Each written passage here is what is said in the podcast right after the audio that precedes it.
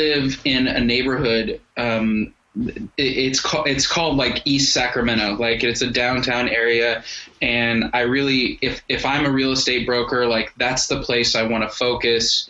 Um, can you guys get specific and and like I want to focus on you know homes that are selling for a half a million dollars and above, home valuations. I'd almost want to have like home valuations for luxury homes in some way or some something. And not to say that I wouldn't take a three hundred thousand dollar listing, but just to say if I'm going to spend money, that's the kind of money I want. How do you, how do you guys break up like regions and like if I if I have a lead, you know, quality like measurement? Do you guys have all, all that kind of? Tell me about that. Yeah, it actually it works through the medium that you're advertising in. So we'll take Facebook for example. With Facebook, I could say, um, give me one of your zip codes there in East Sacramento. Nine five eight one nine. Okay, so I can go into Facebook and say I want everybody in 95891 who's 33 years or older who owns a home, and that home has to be worth 300,000 or more to see Dan's ad. Now, people whose homes are worth less than that, or who aren't homeowners, or who aren't in that, that age range that we're looking at aren't actually seeing your ad. So you can get very, very targeted with who sees your ad in a specific area. The caution point, though, is as you become more targeted, you're closing that reach as far as the number of people goes. I mean, with Facebook, you could actually say, I want to, I want everybody that, um, gosh, everybody that's 35 to 45 with 2.2 kids, uh, that's Christian, that has an interest in water sports and equestrian, and they have that kind of information so that only those people will see your ad. Now that might only be 10 people in your area, so you you know you want to keep your targeting as broad as possible and slowly kind of t- taper it into what's working so that you can try to duplicate the type of lead that you're converting at a higher percentage. I like the word type rather than quality maybe as a as a lead to script. Yeah, because well, it is like an ideal client profile.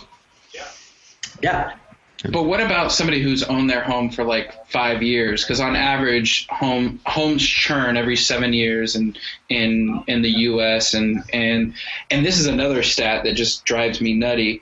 Um, every seven years, people, you know, you buy your first home. Seven years on average, you move up to your next home and that home is 50% larger than your first home and all of the people all the agents who helped you buy your first home you know, the, on, on average, nine out of 10 would have used that same real estate agent. But unfortunately, only one out of 10 actually stays in contact you know? And so I, and that's just a stat right? And it's by the the national association of realtors. But like can you even get can you dive even more specific into like they've owned it for seven years? Um, you know that really I think starts to get more into farming techniques when you're farming a uh, more of a finite specific area. As as lead as lead generation being my core competency, you know I'm going to be really more focused on generating the abundance of leads. So the more um, if we get too targeted, it becomes more more of a farming technique on where I'm, who am I target marketing to, and we're gonna we're gonna generate the lead and then nurture the lead as opposed to target market somebody to bring them into the fold. So it's a little bit different when, when you get too too focused.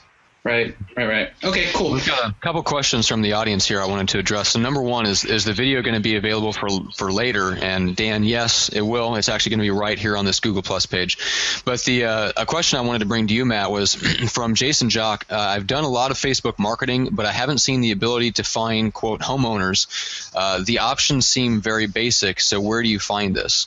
Um, Matt, can you answer that? Uh, yes, there's a. I can answer it kind of broadly because again, I'm not an ad manager who's actually posting the ads in Facebook.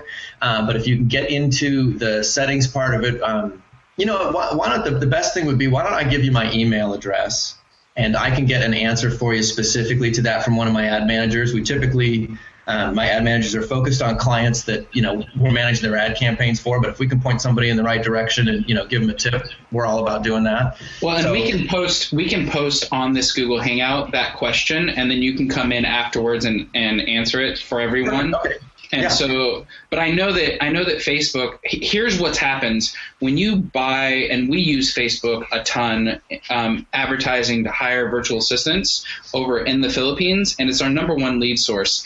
And what happens when you start spending hundreds of thousands of dollars, which we do to find great people? Um, Facebook gives you an account executive and Google gives you an account executive. So Matt, because of his spend, is going to have access to options that maybe you might not. And and I think that would probably answer the question um, specifically. But I, I, I'm Matt will find the answer for that. What what other questions?